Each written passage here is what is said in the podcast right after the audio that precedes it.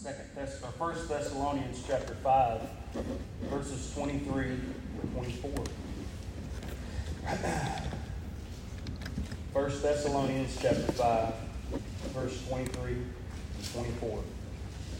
Before we read that, I'd like to point out that this is kind of a summit to a mountain that Paul had been writing to these Thessalonians. And if you just go back a couple of verses, you'll see, uh, you know, how rough the terrain is. Uh, see that no one renders evil for evil in verse 15, but always pursue what is good, both for yourselves and for all. Sounds easy enough. It's not. Rejoice always.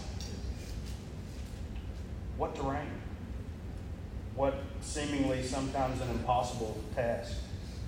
Pray without ceasing. Can you say that you've done that faithfully? In everything, give thanks. For this is the will of God in Christ Jesus for you.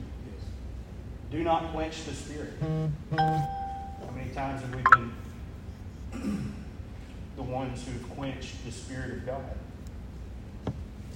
Whether it be through anger or not willing to testify or not willing to share, do not despise prophecies.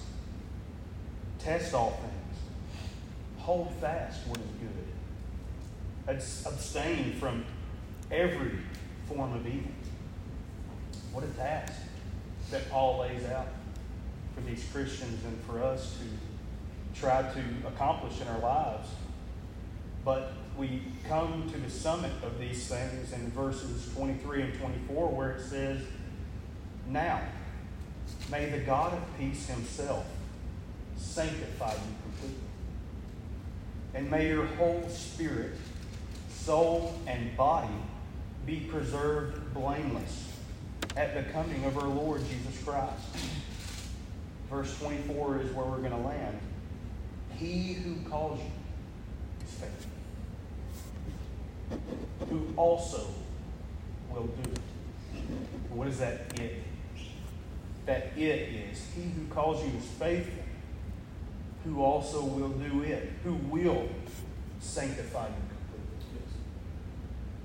completely, who, with your whole spirit, soul, body, preserve you, making you blameless through the covering of the righteousness of Jesus Christ. For the coming of the Lord on that day, He is faithful to do these things. He is faithful to make sure that you will not quench the Spirit.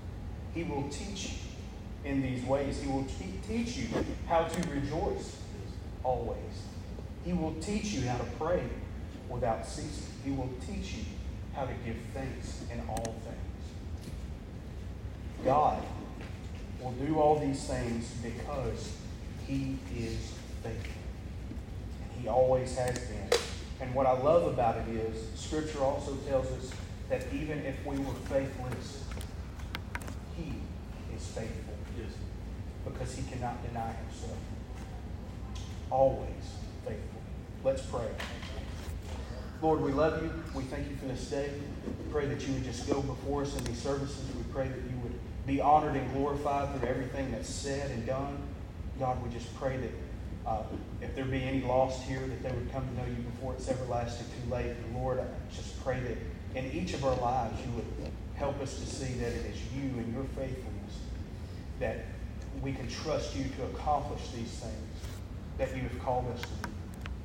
We love you, and we just pray that you would be with our Sunday school teachers, that you would bless them, Lord, that you would be with Brother Israel as he brings the servant this morning, God. We just pray that you would give him strength, that you would hide him behind the cross. And it's all these things we ask in your name.